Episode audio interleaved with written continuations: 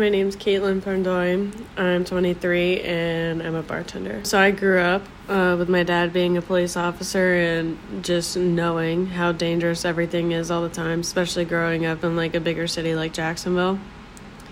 And so that's one of the things that always made me want to get my concealed carries because on top of knowing how dangerous everything is, is like as scrappy as I am, uh, if somebody really wanted to hurt me, they could because I am small. I feel like having it would bring me more peace of mind, especially being a bartender. I leave work at the end of the end of the night with quite a bit of cash, like in an empty parking lot at night by myself.